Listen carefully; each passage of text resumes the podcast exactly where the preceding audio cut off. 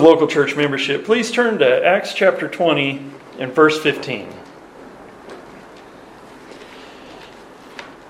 There's, in some ways, being in a Baptist church, it might be like preaching to the choir, preaching the importance of a church membership. But there's a lot of different reasons why people may not be members of a church at a particular time. Uh, I know for myself, I was saved for five years before I was a member of a church. Uh, yeah, five years.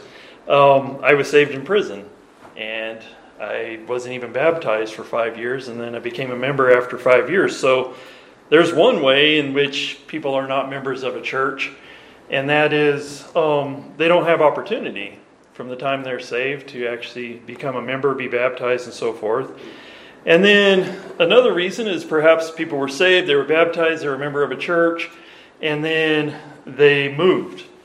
And when they moved, they thought, oh, well, we'll be able to find a church that, that we agree with and, and so forth, and then they can't find a church. They look and look and they can't find a church, and, and so there's no church for them to be that they feel that they can be uh, become a member of locally and be a part of. And, and uh, so forth. There's a lot of different reasons why people might be not be members of churches, but there is um, more and more lately. It seems like I've been uh, coming into contact with people, or have been having discussions with folks about whether church membership is even necessary. Is church membership just a man thing, and and uh, and so forth, and is is it actually scriptural, and what does it look like from the Word of God? And so that's what I want to look at this evening is local church membership, the importance of it. Acts chapter 20 and verse 15. And we sailed thence and came the next day over against Chios, and the next day we arrived at Samos and tarried in Trogyllium, and the next day we came to Miletus. For Paul had determined to sail by Ephesus because he would not spend time in Asia, for he hasted if it were possible for him to be at Jerusalem the day of Pentecost. And from Miletus he sent to Ephesus and called the elders of the church. So we see here that there was one church he sent for. Uh, just because there was multiple elders doesn't mean that it was multiple churches necessarily in the area of Ephesus. I believe it was one church with multiple elders. In verse 18, and when they were come to him, he said unto them, you know that from the first day I came into Asia, after what manner I have been with you at all seasons, serving the Lord with all humility of mind and with many tears and temptations, which befell me by laying in wait of the Jews, and how I kept back nothing that was profitable unto you, but have showed you and have taught you publicly and from house to house, testifying both to the Jews and to the Greeks repentance toward God and faith toward our Lord Jesus Christ.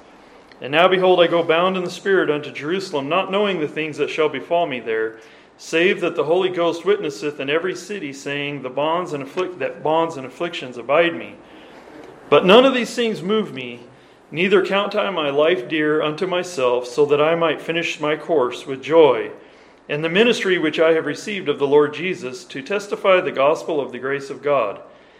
And now, behold, I know that you all, among whom I have gone preaching the kingdom of God, shall see my face no more. Wherefore I take you to record this day that I am pure from the blood of all men. For I have not shunned to declare unto you all the counsel of God. Take heed therefore yourselves, and this is the main part that we'll look at. Take heed therefore unto yourselves and to all the flock over the which the Holy Ghost hath made you overseers, to feed the church of God, which he has purchased with his own blood. For I know this, that after my departing shall grievous wolves enter in among you, not sparing the flock. Also of your own selves shall men arise, speaking perverse things, to draw away disciples after them. Therefore, watch and remember that by the space of three years I cease not to warn everyone, night and day with tears. And now, behold, brethren, I commend you to God and to the word of his grace, which is able to build you up and to give you an inheritance among all them that are sanctified. I have coveted no man's silver or gold or apparel. Yea, ye yourselves know that these hands have ministered unto my necessities and to them that were with me. I have showed you all things, how that so laboring you ought to support the weak, and to remember the words of the Lord Jesus, how he said, It is more blessed to give than to receive. And when he had thus spoken, he kneeled down and prayed with them all. And they wept sore and fell upon Paul's neck and kissed him, sorrowing most of all for the words which he spoke, that they should see his face no more. And they accompanied him into the ship.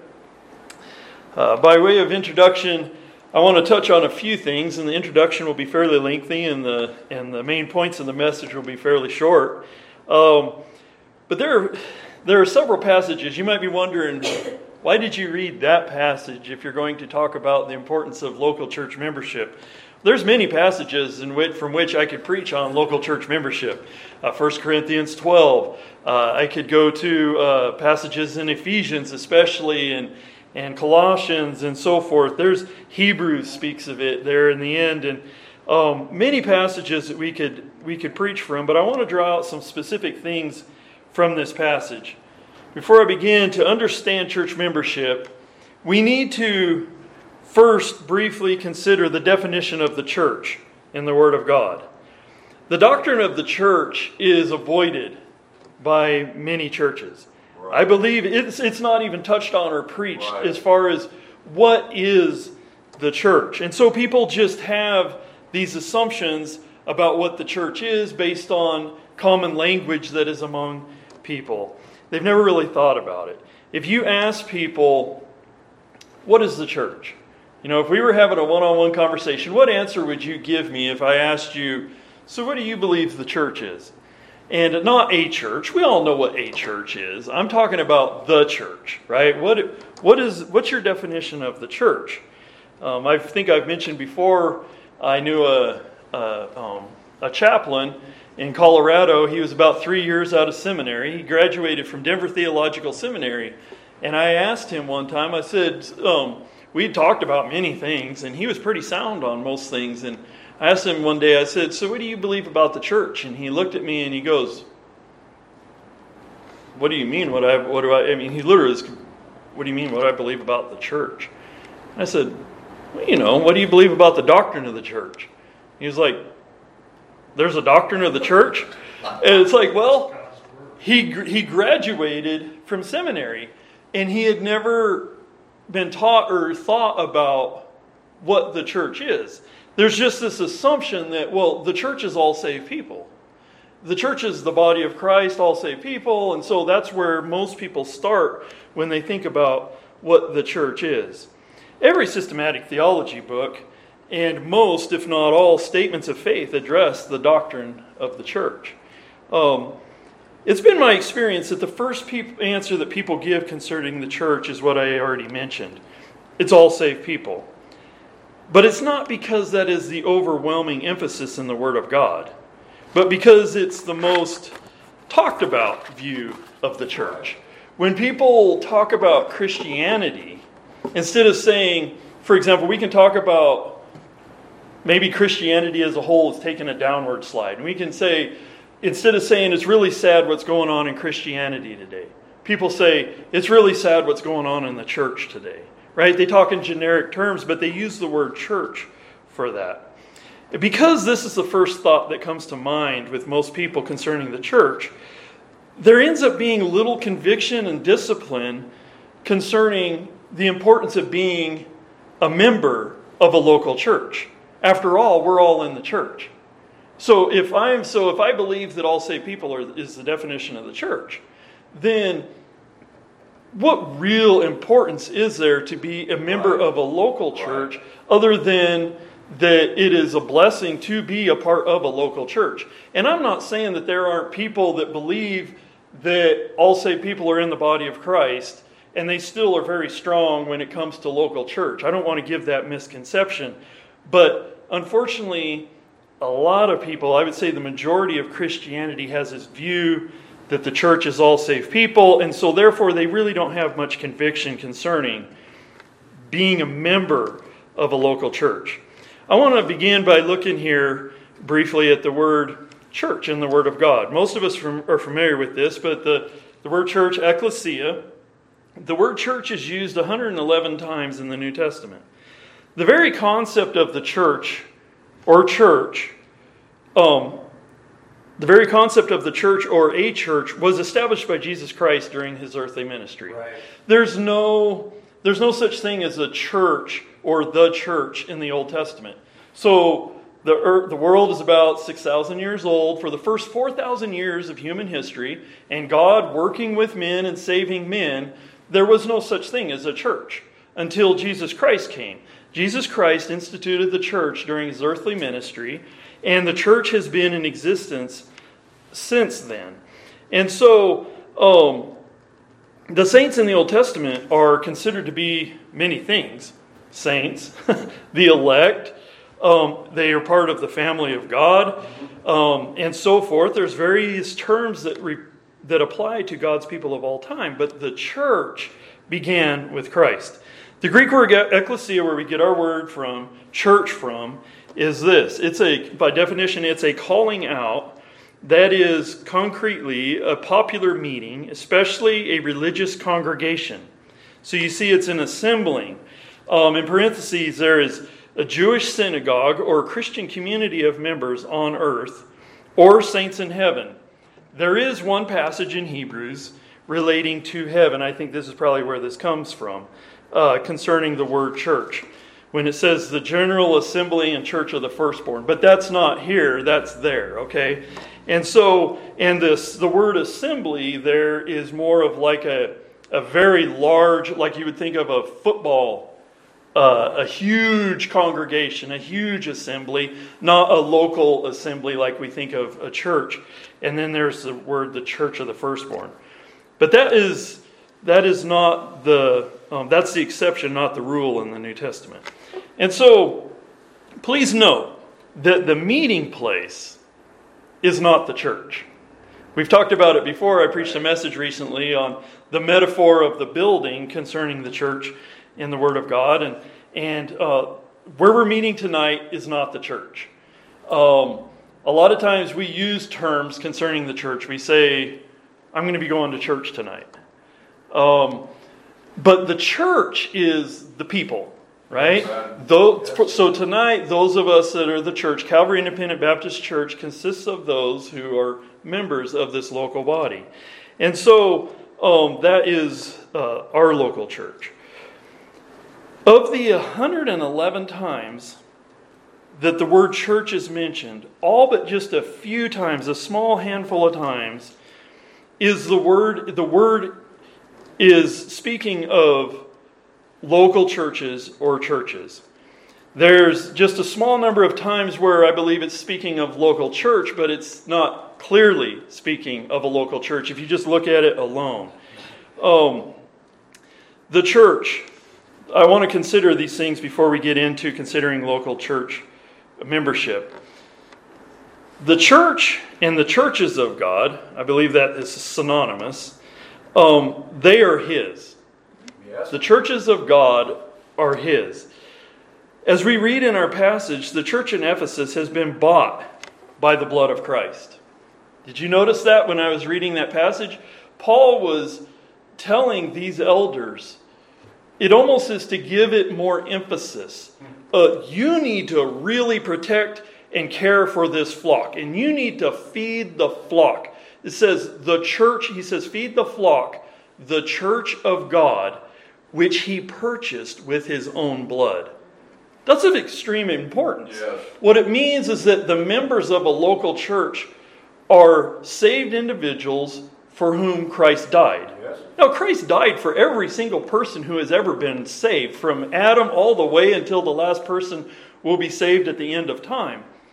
But it is a point of emphasis that those who are members of a local church, um, the Word of God says also in Ephesians that Jesus died and gave his blood for the church. He loved the church and gave himself for it. In the secondly, what I want to notice in these passages that I'm going to read, you don't have to turn there.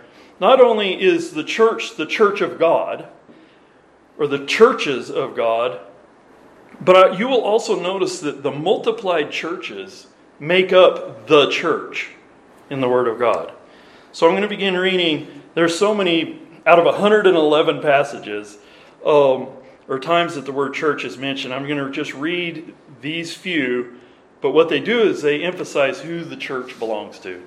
1 Corinthians chapter 1 and verse 2 says, in, in addressing the church in Corinth, It says, Unto the church of God, which is at Corinth, to them that are sanctified in Christ Jesus, called to be saints. If Paul would have been writing to Calvary Independent Baptist Church of Post Falls, Idaho, he could have said, Unto the church of God, which is in Post Falls. This church does not belong to Pastor Oldfield. It doesn't belong to me. It doesn't belong to you. It's the church of God, yes. which just so happens to be in Post Falls. 1 Corinthians 11 16 says this But if any man seem to be contentious, we have no such custom, neither the churches.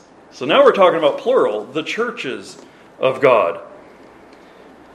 1 Thessalonians 2:14 For you brethren became followers now they had suffered persecution and he says you became followers of the churches of God which in Judea are in Christ Jesus.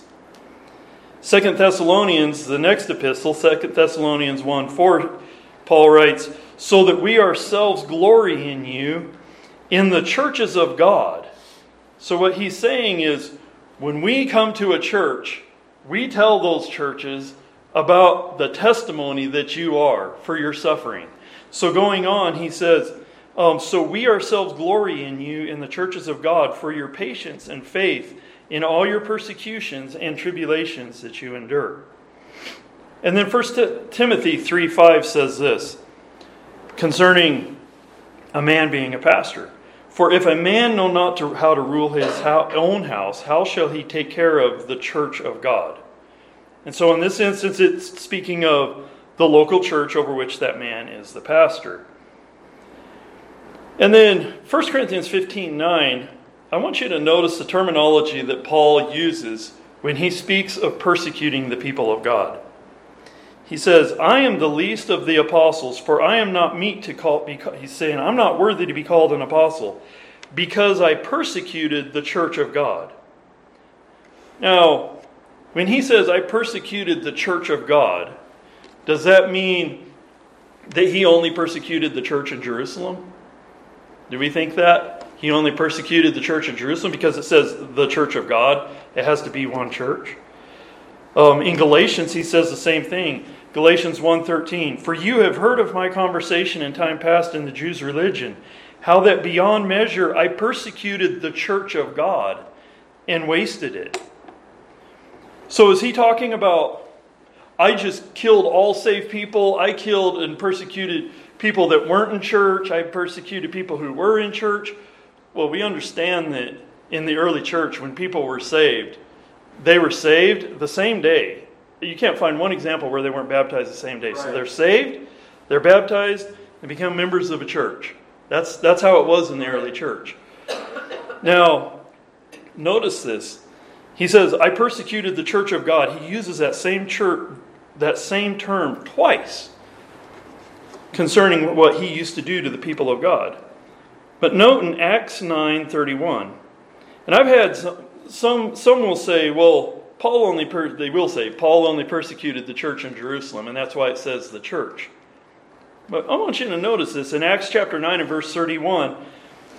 The beginning of Acts chapter 9, you can go ahead and turn there if you like, I'll give you a moment. But in Acts chapter 9, the first part of that passage is about the conversion of Saul, who became the Apostle Paul. Now, the persecution was so severe after the stoning of Stephen that uh, um, the church began to spread because of persecution. And as it spread, churches were started in all these different places. And, uh, um, and notice what it says here now. After Saul, who had gone to Syria, okay, this is how absurd it is to think that he only persecuted the church in Jerusalem. He was on his way to Syria. He had heard that there were saints the people of God in Syria. And so he got permission to go into another country, basically, another region, to chase down the people of God and bring them all the way back to Jerusalem. Acts chapter 9 says this after Saul was saved Then had the churches, plural, rest throughout all Judea and Galilee and Samaria, and were edified, walking in the fear of the Lord and comforted of the Holy Ghost and they were multiplied. So, because Saul was saved, then had all the churches, plural, rest. But when Paul gives testimony himself, he says, I persecuted the church of God. It's very simple to conclude that in the Word of God, when the term the church is used, it can be encompassing of all the local churches. And so it's very important to keep that in mind because there are several passages and, and, and instances in which the term the church is used. Matthew 16, verse 18, you all know this by heart. But Matthew 16, 18 says this one more verse concerning whose church it is. And I, Jesus said, And I say unto thee that thou art Peter, and upon this rock I will build my church, and the gates of hell shall not prevail against it. What this church is, it's real easy to understand if we consider what happened in the early church. What began as one church in Jerusalem, remember, he had told the apostles to wait for the power of the Holy Ghost. Wait until you receive power. And they waited in the upper room. And it gives a, spe- I'll touch on this in a minute, but it gave a specific number. And it says, and the number of them was 120. Okay? That was the church. When did the church start? Well, it started before the day of Pentecost. Right. And I'm not going to get all into that, but the church was already in existence. And when uh, Jesus said, Thou art Peter, and upon this rock I will build my church. He was talking about that church. And he said, The gates of hell shall not prevail against it. He promised the perpetuity of the church.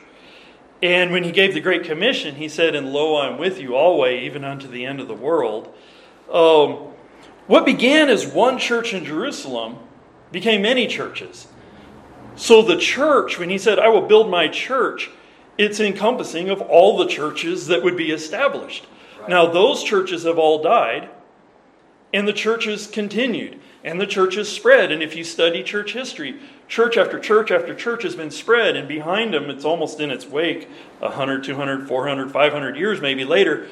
Those churches will die, but the gospel continues to spread, and it is spread through the whole world. And we're blessed to be able to be in the Lord's church today. He did build his church, and he will continue to build his church until he comes again. And so the church, in that sense, is all of the churches together.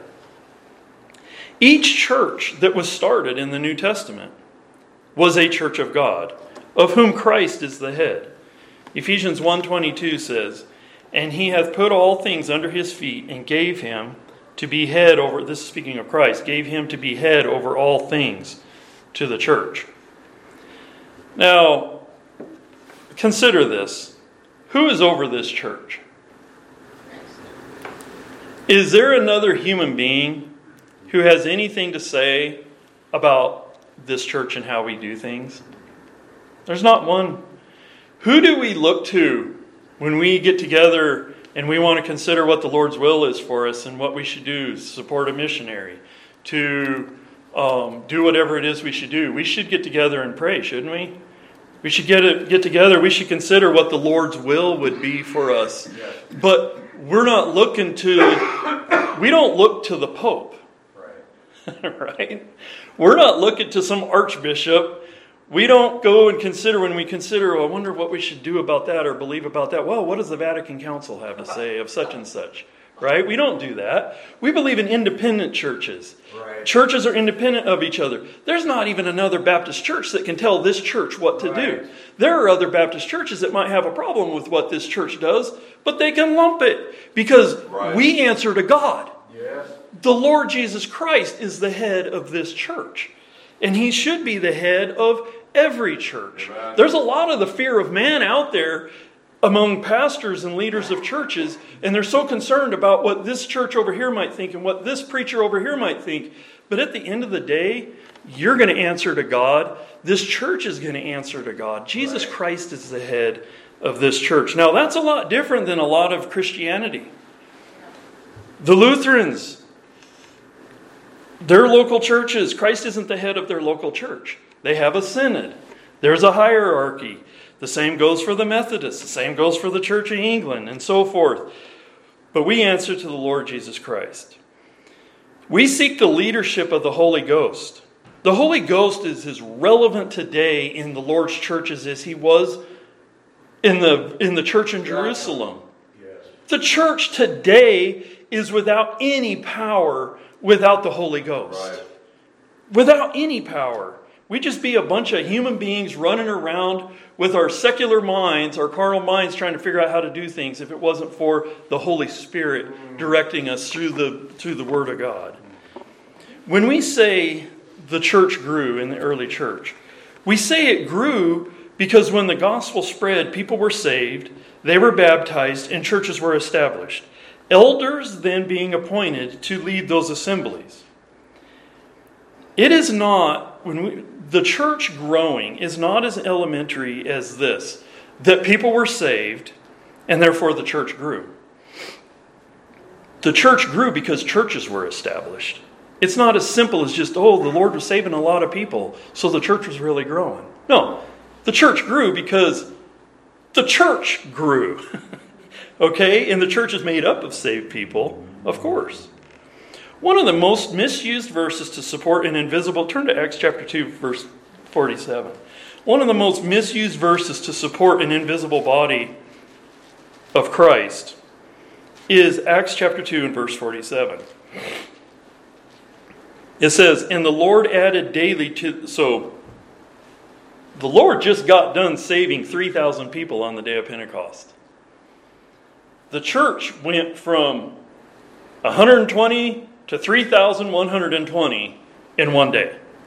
Okay? But the Lord didn't stop there. It, daily, He continued to save people. And guess what? Daily, He has continued to save people down through history. But when we think about this, um, it says, And the Lord added daily, or added to the church daily, such as should be saved. That was the church of Jerusalem, which consisted of 120 meeting in an upper room prior to Pentecost.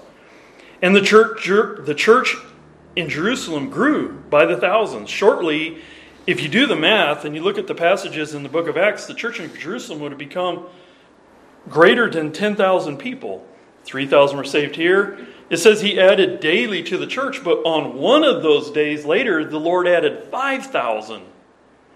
It's astonishing to think of how big the church in Jerusalem must have become. They needed all 12 apostles to help run that church. I mean, it was amazing what God was doing and all the deacons and everything else. One of the interesting things, now, I say this is misused because people will take this verse and try to say, and the Lord added daily to the church such as should be saved. You see, the church is those who are is just those who are saved. And and um and the body of Christ was growing day by day. I know that we don't rely on other translations. Okay. But here's the interesting thing. I was looking at what other translations have to say about this passage, and this is not proof of anything, it's just an interesting thing, okay? Um, in the ESV, NASB, and so forth, I looked at several of them. It's very interesting what they say in this verse. It says, And the Lord was adding to their number day by day those who were being saved. Added to their number. Well, think about what it says earlier in that chapter. And it says the number of them was 120. And then those translations say, and the, the Lord added to their number, right? There's not really any room. What I'm saying is, I don't care what circle you come from, there's not really any room for this concept that the Lord was adding to this invisible body out here somewhere. just it was just talking about saved people. Well, the Lord was adding daily to that local church, such as should be saved. And so, as we consider now, let's go back to Acts chapter 20. I told you the introduction would be very long. But it really helps us to understand that. I'll just put it as simple as this. If you're not in a local church, you're not in the church. Amen. Right? Amen. It, it, it's that simple. And the reason it's that simple is because the church, it has nothing to do with being saved. I would hate for anybody to ever misunderstand me. Being in a church does not make you saved. Right. Okay? But saved people make up churches. Okay? I already said I was saved for five years before I was in a church. Um, but what I'm trying to say is that the church is the, the, the whole of the number of the Lord's churches at any given time. That's what the church is. So if you're not in a local church, you're not in the church. I believe it's that simple. All right, let's look at our passage. The instruction was to feed the flock, the church. Verse 27 of Acts chapter 27, or Acts chapter 20. He says, For I have not shunned to declare unto you all the counsel of God. Take heed, therefore, unto yourselves and to all the flock over the which God hath made you overseers to feed the church of God. First, I want us to notice the Holy Ghost had made them overseers, not of all of Christianity. It says the church of God. He's made you overseers of the church of God. But he did not make them overseers of the whole of Christianity. Now I know that there are some preachers out there today on TV that think it's their think it's their job to minister to the church of God. And they literally will phrase it that way. Their ministry is to not to their local church and to be responsible for their local church. But it's not enough for them to be the pastor of, I'm just going to be a little mean right now, but it's not enough for these power hungry men to be the pastor of their local church. But they must have a great ministry far beyond the reaches of their local church and minister to the church of God that's out there to as many people as might hear them. And that's how they view their ministry.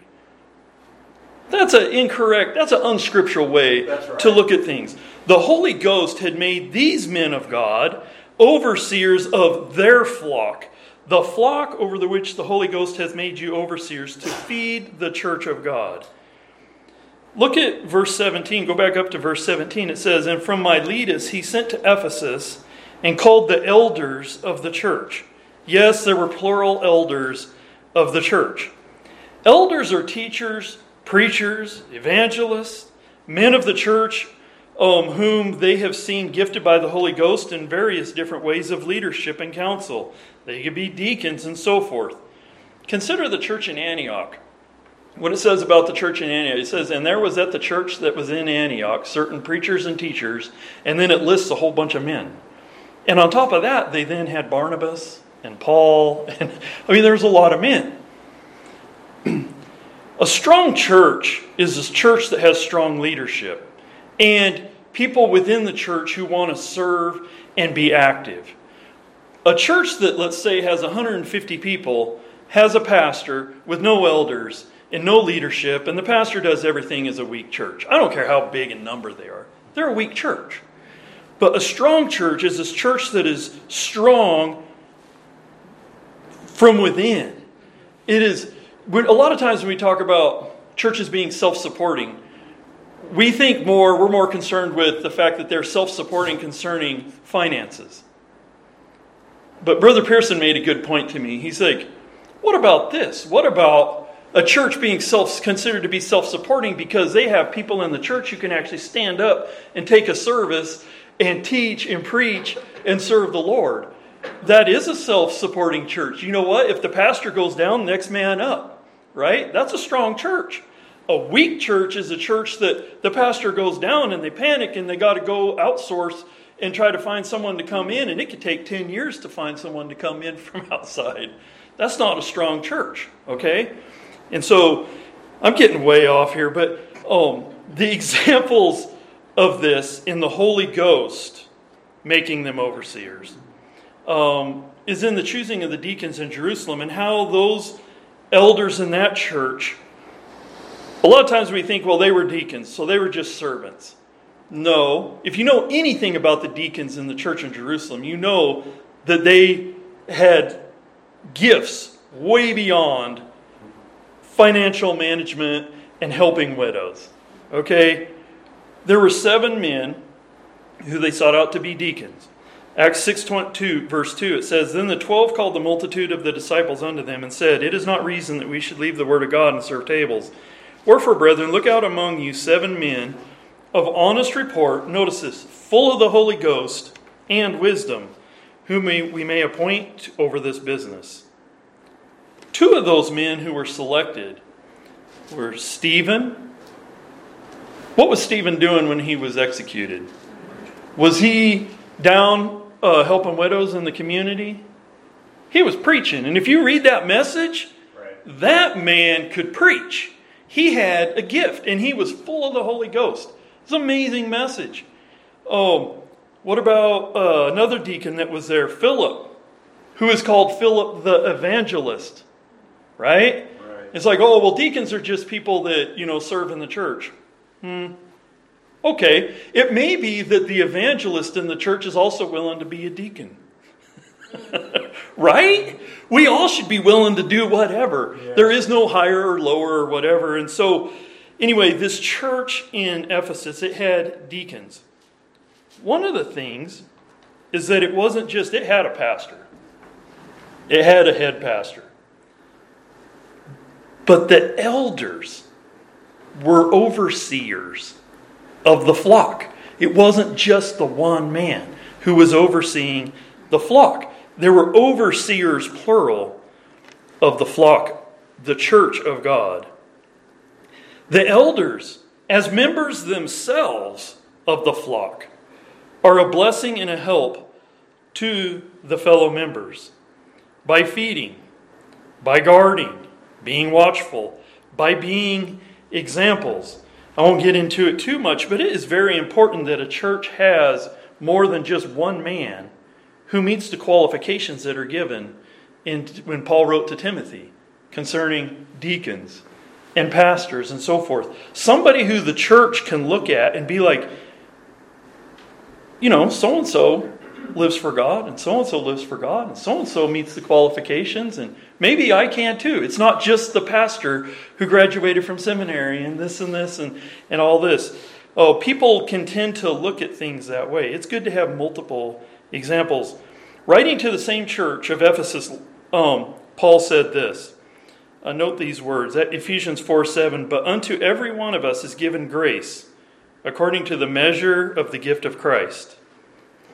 When we think about that, I'll go on in a second, but he says, unto every one of us.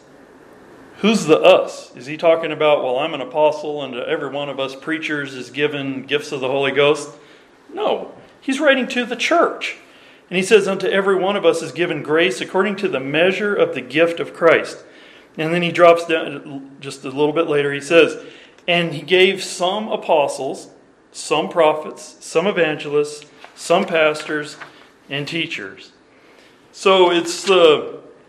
Um, these, these men were told by Paul to feed the flock, the church of God, the local church over which they were made overseers. And then he tells them to protect. They're, they're to protect and watch over against wolves. In verse 29, For I know this, that after my departing shall grievous wolves enter in among you, not sparing the flock. And also of your own selves shall men arise, speaking perverse things to draw away disciples after them. Watch therefore and remember that by the space of three years I cease not to warn every one night and day with tears. it's not safe outside the fold for a child of God. Out there in the world. God did not mean, this is some of my concluding thoughts, but God did not mean for us to, as the people of God, to go through this life solo, as a solo sheep. Right. We're in the, the Word of God speaks of His children, His people as His sheep. We're not to be, we're sheep. And we're not to be wandering out there in the world, the spiritual world, as sheep, a lone sheep out there. Because there's a lot of wolves. We're to stick together, we're to work together, we're to be in the fold. We need the protection, the church needs the protection and the instruction of the elders and the pastor and so forth. We need each other. And so um, it's important. The sheep outside the fold who are not part of a local flock have no protection, no leadership. And sadly, the reason that many intentionally remain outside the flock see, there's a lot of people who don't want to be a member of a church, they attend church a lot of these mega churches, they have people who attend church, but they don't want to be a member of a church. They like going to large churches because nobody will judge me there. I can live how I want. I can do what I want to do. It's between me and Jesus. They like to go and hear a fluffy message that will help them with their with their daily life and word of encouragement that they could get from a shrink somewhere. But they they just want that with a with a a Jesus spin to it, so to speak. But the thing is, is they don't really have a desire to be part of anything and serve God in a local church. They want to do it their way. And sadly, the reason that many intentionally remain outside the flock is because they want to do things their way. Well, what is it when people want to do things more their way in a spiritual sense? Doesn't it really indicate that probably they're a goat? Amen. Right? Maybe they're not actually a sheep, they're a goat, and that's why they don't want to really actually be part of the flock. It's something to consider. There's a real danger, also, I want to consider this. There's a real danger to a church when it allows non members to participate in the services, Right. run activities, and enjoy all the benefits of membership without membership. They're not of the flock, don't want to be an actual member, yet want to act like one. Without membership, how is this is really concerning those who don't think membership is important, but without membership, how is the church to keep out the spiritual wolves who would draw men away and teach false doctrine? Without membership required to enter the fold and be a part of the church of God, how is there protection? How were these elders to keep the wolves out? There was two things that they were warned again, warned against. He says, warned against wolves who would be coming in. But he says, there's also some that will come up from within. So it's twofold. And there are people in churches that want to rise up, and, and he says, and to, these wolves want to draw men away after themselves. Isn't that the reason for so many church splits? Right. is that someone in the church, um, for whatever reason, um, begins preaching and teaching and taking on more, and, and he ends up with his own little following, and next thing you know, there's another church across town, and then that other church across town has found a new, better way to serve God, and then they end up becoming their own little denomination, right? I just get a kick out of it. I know you've heard me say it, but I just got to say it because it's interesting how many non-denominational denominations there are today. It's ridiculous. I mean, it's unbelievable. There was somewhere around 1,800 to 2,000 denominate, Christian denominations in 1900. And there's 30,000 worldwide now. I don't even know how it's possible to have that many different splinters Yes. of Christianity. But that's what happens when you believe that, well, the church is all saved people and the emphasis of local church is not that important and people end up just going off and doing their own thing however they want to do it. There's a reason that things are such a mess is there's wolves that have risen up in churches and there's wolves that have come in from the outside. And when people don't really know what a church is anyway then it's easy just to follow and just run astray all over the place. There's so much confusion out there. If churches are to just be unstructured societies of non members, this is a ridiculous concept to think of, but there's people I, have heard of just recently, very recently, of people who don't want to become members of a particular church because they don't believe in membership. They attend all the time, but they just don't believe in membership. This is a real thing. well, if churches are just to be unstructured societies of non members, then what gets anyone the right to lead? How can you even function? It's like a church of jello. Yes. There's no, it's not possible. You can't, even in the secular world, you cannot have any kind of society or anything without some kind of membership, participation, leadership, etc. It's ridiculous. Without membership, how is there accountability to one another? If we want to believe that the church is all saved people, and that's all that really matters, then how do you reconcile something like Matthew chapter 18? Turn over to Matthew chapter 18. We we as a church are to hold one another accountable, and we're accountable to the other. And it's for the spiritual benefit of one another. In Matthew 18, in verse 15, the Lord didn't say much about the church and his earthly ministry. He obviously taught the apostles many things concerning it, and they pinned it down and, and wrote in their epistles. But Jesus did say this Moreover, if thy brother shall trespass against thee, go and tell him his fault between thee and him alone. If he shall hear thee, thou hast gained thy brother. This is always the goal. Church discipline is not about condemning and making ourselves better than another, and, or, or someone has done something wrong and we're punishing them. But it's about gaining a brother, it's about strengthening one another. And Jesus addresses this, and Paul uh, adds to this and writes about it in, when he wrote to the Corinthians. But he says, If he shall hear thee, thou hast gained thy brother. But if he will not hear thee, then take with thee one or two more, that in the mouth of two or three witnesses every word may be established.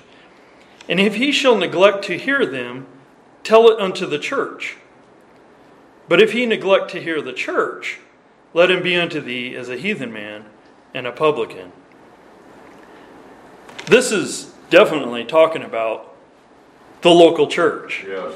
Tell it to the church. And if he neglect to hear the church, he's a brother. And if he neglect to hear the church, as tough as it might be, he says, Let him be unto thee as a heathen man and a publican. He ends up, if you look at this and then you look at what Paul writes about, he no longer is a member. He can repent and be welcomed back in, but he's not part of the flock anymore. This is one way the flock is protected from the stain of open sin or false teaching that arises from within, the wolves that are within the flock. It is to be both a benefit to the one who has committed a fault and also to the church. But when those people refuse to stop teaching their false teaching, or they refuse to stop committing their sin and they're defensive about it, then it's time for them to go. The wolf has got to get out of the flock, okay? And so um, these are the words of Christ, not some church council or the ideas of men who have come up with better ways to run a church. You see, it's not, church membership is not just about a man made organization. It's about a Christ made organization, and Christ is the one that gave these instructions. And so it's His church. To put it as plainly as possible, long term association with a church without being a member is like a man and a woman living together, enjoying all the benefits of marriage Right. without commitment. Right. Like the church, God instituted marriage, laid out what a family is. And just because men want to make it what they want, doesn't make it so. That's right. Just because you live with someone for five years doesn't mean that you're married in the eyes of God. Right. And just because you have a, some definition of what the church is and you've come up with some way how you want to serve the Lord, it doesn't mean that you're doing it properly unless you're in the Lord's church. And so it should always be a desire of us to be in the Lord's church. Now, we're not always going to be, there's things that happen, and you don't want to just go out and join some church because I got to join a church. You need to make sure it's the right church. But you understand what I'm saying is that it is important that we find a church in which we can be a member. There's many positive benefits to being a member. I can't get into all of those. I've man, I've already gone over my time, but I want to focus on this one aspect of a positive um, point. As I already mentioned, God did not intend for us to go through this life alone as the people of God.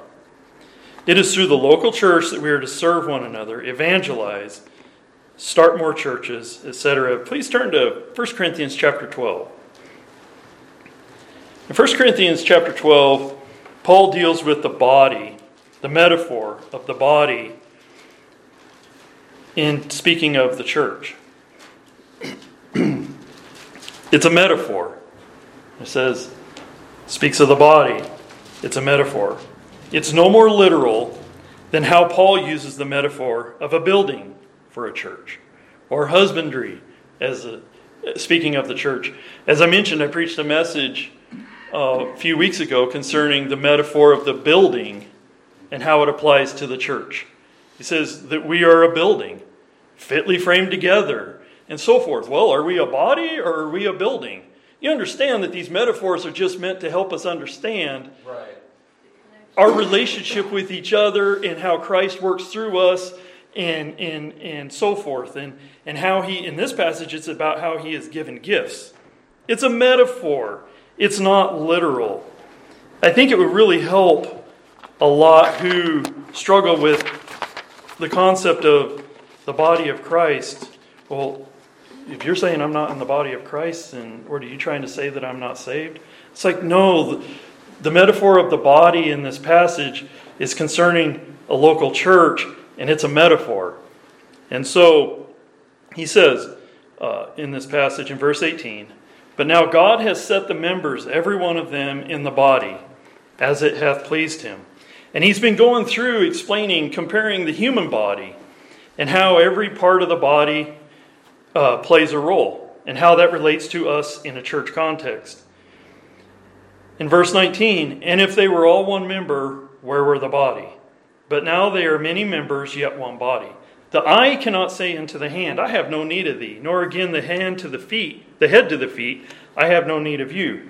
Nay, much more those members of the body which seem to be more feeble are necessary. And those members of the body which we think to be less honorable, upon these we bestow more abundant honor. And our uncomely parts have more abundant comeliness. For our comely parts have no need, but God hath tempered the body together, having given more abundant honor to the part which lacked. There should be no schism in the body. Isn't? I'll just stop right there. It is an amazing thing. I've had several conversations, and if you've been in a church very long, isn't it amazing the people that God puts in a church? Mm-hmm. How different they all oh, are. How it is that so many times in a church, you'd be like, if it wasn't for the fact that God had saved him and put him in the church, if we worked at the same company, I don't know if I would ever have anything to do with him. But God put him in, and I love him, and man, we've had some great conversations. I like hanging out with him, but we're so different. God does that. He puts all these different people in the same body, and we're to be one. And he says here there that there should be no schism in the body, but that the body should have the same care one for another. And whether one member suffer, all the members suffer with it. As we read this, think about those who are not in a church, what they're missing out on. And whether one member suffer, all members suffer with it. Or if one member be honored, all the members rejoice with it. Now ye are the now ye are the body of Christ. Speaking of this particular church, he says, Ye are the body of Christ and members in particular. And God has set some in the church, first apostles, secondarily prophets, thirdly teachers, that after miracles, and after that miracles and gifts of healings, helps, governments, diversities of tongues. Are all apostles, are all prophets, are all teachers, are all workers of miracles? Have all the gifts of healing? Do all speak with tongues? Do all interpret? The it's rhetorical questions. The answer is of course not. But covet earnestly the best gifts, and yet I show unto you a more excellent way. And I want to stop at the first verse of the next chapter because we get a look at what that more excellent way is. Though I speak with the tongue of angels and of men, and have not charity, mm. I am become a sounding brass or a tinkling cymbal. It is not as important who, what your position is in the church, and whether God has gifted you with teaching or He's gifted you with preaching or whatever it is that God might have you great soul winning, whatever it is, that is not near as important than that you have love one for another. Yeah. Charity is more important than all those things put together. May the Lord give us a greater love for our church. I love this part in in uh, going back up in verse 27 of that chapter, where he says that there should be no schism, no divide in the body, but that all the members should have the same care one for another. And whether one member suffer, all the members suffer, and one member be honored, all the members rejoice with it. May the Lord give us a greater love for our church, for other churches, and for the lost and dying world around us, that we might glorify God. There's many, many other things that I would, I could say uh, about church membership. Uh, the one thing I will say, uh, I just want to touch on just briefly. Like I said, I'm already way out of time, but we need to be careful that we don't get. You can get. There's two ditches here concerning church membership. There's the one ditch that I've been dealing with tonight where it's people think that church membership is not that important, and I don't know if I really need to be a, member, a member of a local church. I just serve God the best I can and attend church when I can. And then there's this complete other opposite ditch, though, where church membership becomes so important. It's an all encompassing thing almost. And they forget that a church is actually an assembly. The church is the people. Yes. And I don't care if you're a member, if you're not assembling, you, you can't you can hardly call it a member. If you don't ever come together with the church in which you're a member, let's say you're the eye of that body. What good is the eye of the body if the body's never present? Right. right? Oh, but I'm a member. You know, I go to church three times a year, but, you know, I'm a member. Nah, that doesn't cut it either. We need to be careful that we don't fall into two ditches. Yeah. Let's be the kind of members that show up all the time and serve the Lord in His local church. Amen.